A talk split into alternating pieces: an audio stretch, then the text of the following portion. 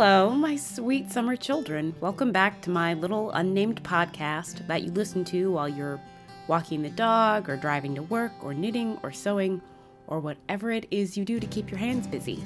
I'm your host, Bethany, and for today, we're going to talk about the intersection between my plastic reduction journey and Facebook ads.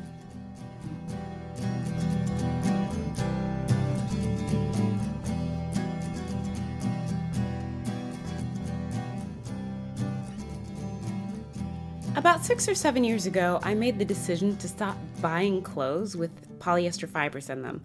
I heard this article on NPR about microplastics and how they're found in the fish that we eat, and that was pretty much it. I like eating seafood and I don't want to be eating plastic with it, so I started making the kinds of changes that I could manage. It started out with not buying clothes unless they were 100% natural fibers, meaning cotton, wool, linen, or silk. I do on occasion buy rayon, which is considered like a semi natural fiber, but the jury is out on whether it has environmental benefits. Rayon is made from plant fibers like the stalk of the cotton plant, or more popularly recently, viscose, which is derived from bamboo. But the production process can be full of chemicals, so in the dichotomy of like natural fiber good, chemical bad, rayon is kind of in a no man's land. I stopped buying plastic food storage containers and I recycled the ones that I already owned and I started using glass food storage. Mostly started out with mason jars and then I branched out into other glass and metal food storage. So I'm I'm getting really good at bringing my own bag to the grocery store, especially since the pandemic or I also like to refuse bags when I'm only buying one or two items.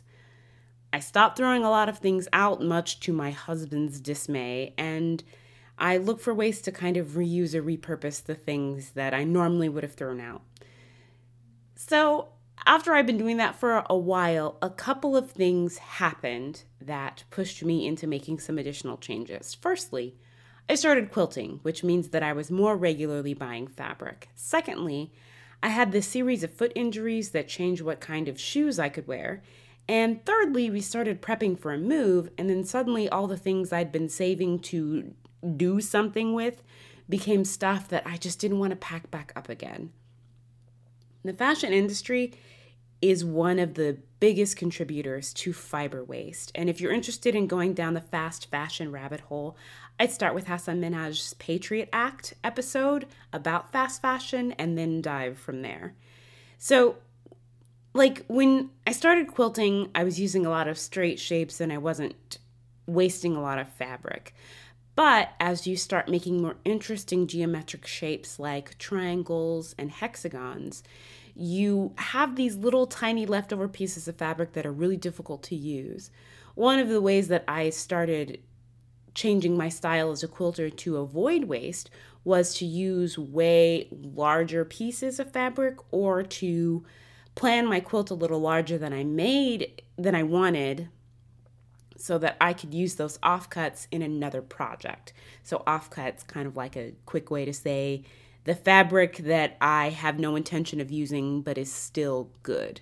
So for me when you look at my quilts and my history of quilting, it's really not uncommon to see a fabric pop up two or three times in a project because that's one of the commitments that I've made as a creative to try to reduce my waste. But there comes a time when the scraps they're just too small to be useful.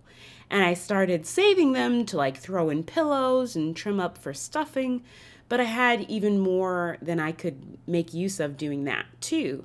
So these fabric scraps are piling up, old t shirts are piling up. My husband goes through white t shirts like nobody's business. Um, towels my dog ate up when she was a puppy. All of that fiber starts piling up, and I just started putting it in brown paper bags and leaving it in the corner of my sewing room to be concerned with later. Then, um, my foot injuries that I talked about were from dancing. So, for now and forevermore, I will no longer be wearing heels of higher than an inch and a half for extended periods of time. So now I have several pairs of like high heeled special occasion shoes and shoes that I used to dance in for competition and any other flat, unsupportive shoes like Converse. All those shoes are piled up in brown paper bags in the corner of my closet. And and these are not the kind of shoes that I could actually give someone to wear. They're gross, sweaty dance shoes that you just keep to yourself. They're just they weren't donatable, which is a lot of the times what is suggested you do with old shoes. You donate them to some kind of thing where they make them into astroturf or fields or whatever, but it wasn't an option at this point. Then, on top of all of that, with the pandemic, we've been getting a lot of takeout, which means a lot of plastic food containers. And in the early months of the pandemic, NPR released this article that basically said only about 10% of the plastic that we recycle in our curbside recycling programs actually makes it all the way through the recycling system without ending up in the landfill. I found this article extremely upsetting, but I had been hearing echoes of that same kind of research for a couple of years before I got that confirmation. So, this brings us to moving time. And in advance of the move, I started culling our possessions. I was donating out of my closet things that were still in good shape. And I kept finding all these bags that I had set aside to do something with later. And now later has come, and I'm not packing this stuff up again just to take it to a new house and let it sit in that closet. So, boom, cue the Facebook. Now, I haven't figured out how Facebook knows me. I'm sure a computer engineer or a cybersecurity expert could explain it to me, but I'm not that interested in exactly how it works, just that Facebook knows who I am as a consumer and it started recommending products it thinks I would like. And just like I'm supposed to do, I started buying them. And I've been seeing more and more green products from Facebook. And I don't know if that's because there are more green products for Facebook to offer me, or if it just knows me that well and these are products that have been in existence for a while. Just like how many licks there are to the center of the Tootsie Pop, the world may never know. So, to deal with my piles of fabric, worn out clothes, sewing scraps, I started buying prepaid recycling boxes from a company called TerraCycle. The fact that you pay for TerraCycle is key to how it works. So, in the American recycling stream, we pay for nothing. Um, we put our trash in our curbside recycling program, they come and pick it up, and it goes away forever. And the reason why we don't pay for it or have yet to start paying for it beyond our usual sanitation charge is that for the longest time, the United States gathered up all its recycling and was selling it by the ton to other countries who would then process it and use it in their manufacturing streams. So this goes on for a really long time. And then sometime recently, I really don't have a time frame, but China, who is the major purchaser of our recycling goods, decided they didn't want our recyclables anymore. And that largely had to do with the fact that they were contaminated. So we weren't rinsing them out properly, or things that weren't recyclable were ending up with the recycling. And so it contaminated those batches and it couldn't be used. So China's like, no more. We won't be buying your awful American plastic anymore. And rather than invest in the infrastructure we need to process our own recycling, American just sort of gave up and started putting it in the landfills. Now, when you use TerraCycle, you pay for those boxes. So that money and the cost it takes to process the recycling is the reason that it actually gets recycled. Because, as anyone doing recycling will tell you, the processing, the time it takes to get things clean, to separate stuff out, it's really time and labor intensive. And it that's just where all the money goes. So, paying for it helps ensure that those costs are covered. So then the recycling actually goes where it's supposed to go, which is back into the production stream as a quality recycled plastic.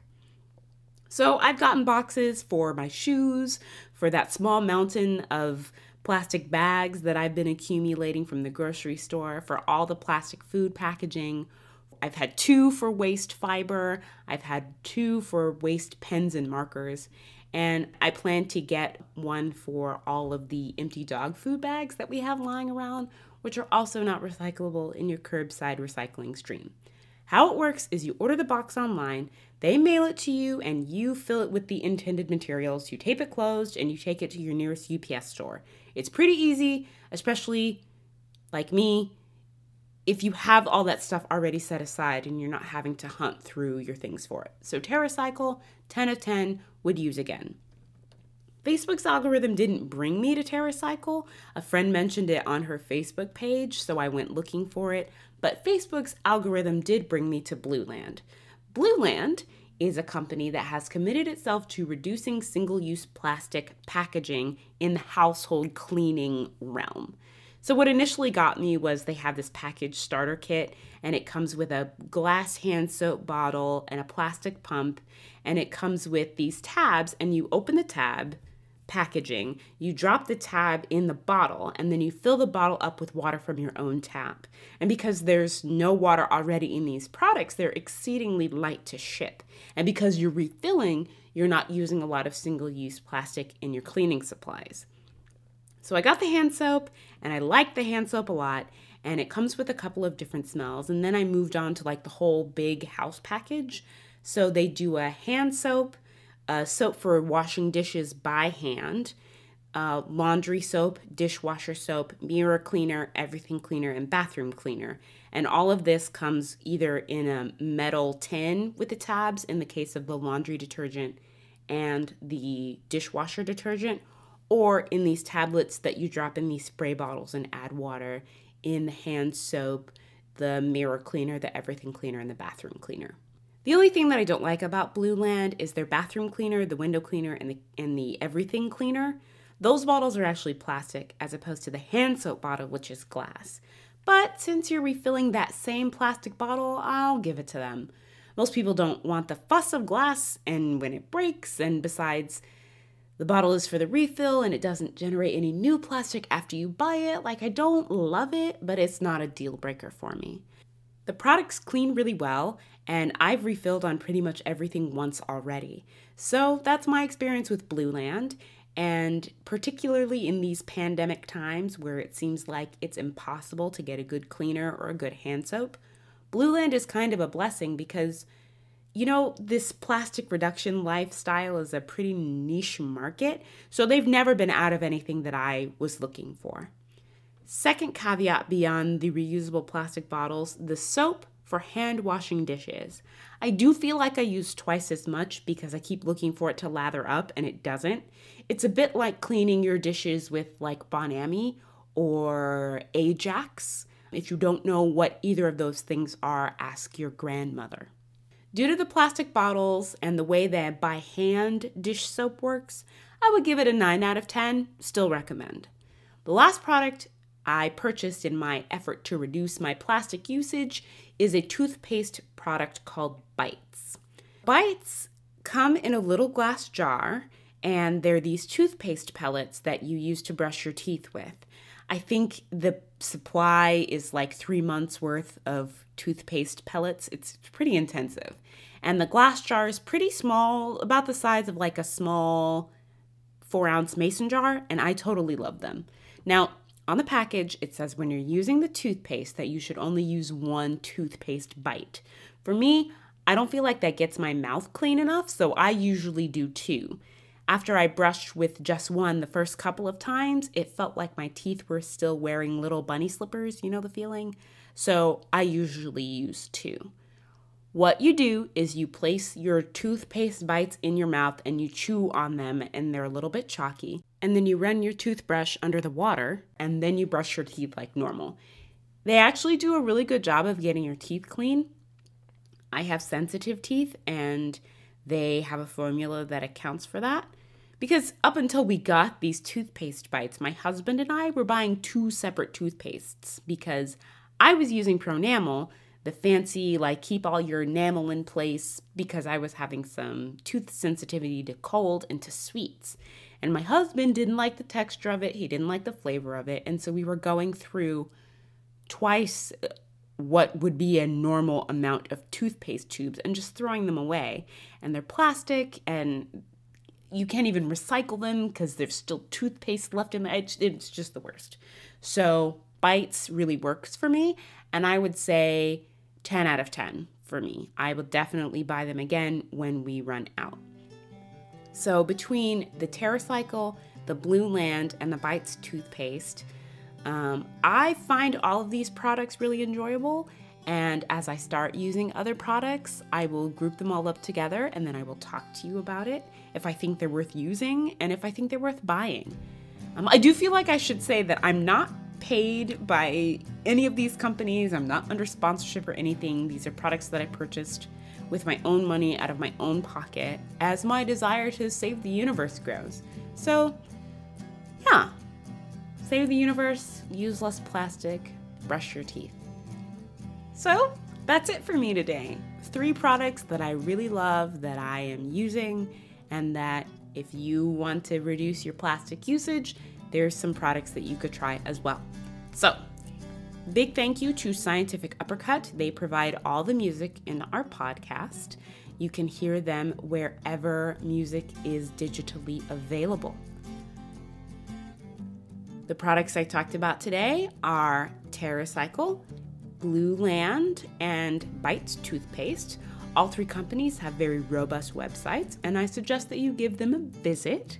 Until we chat again, please, my dears, be brilliant.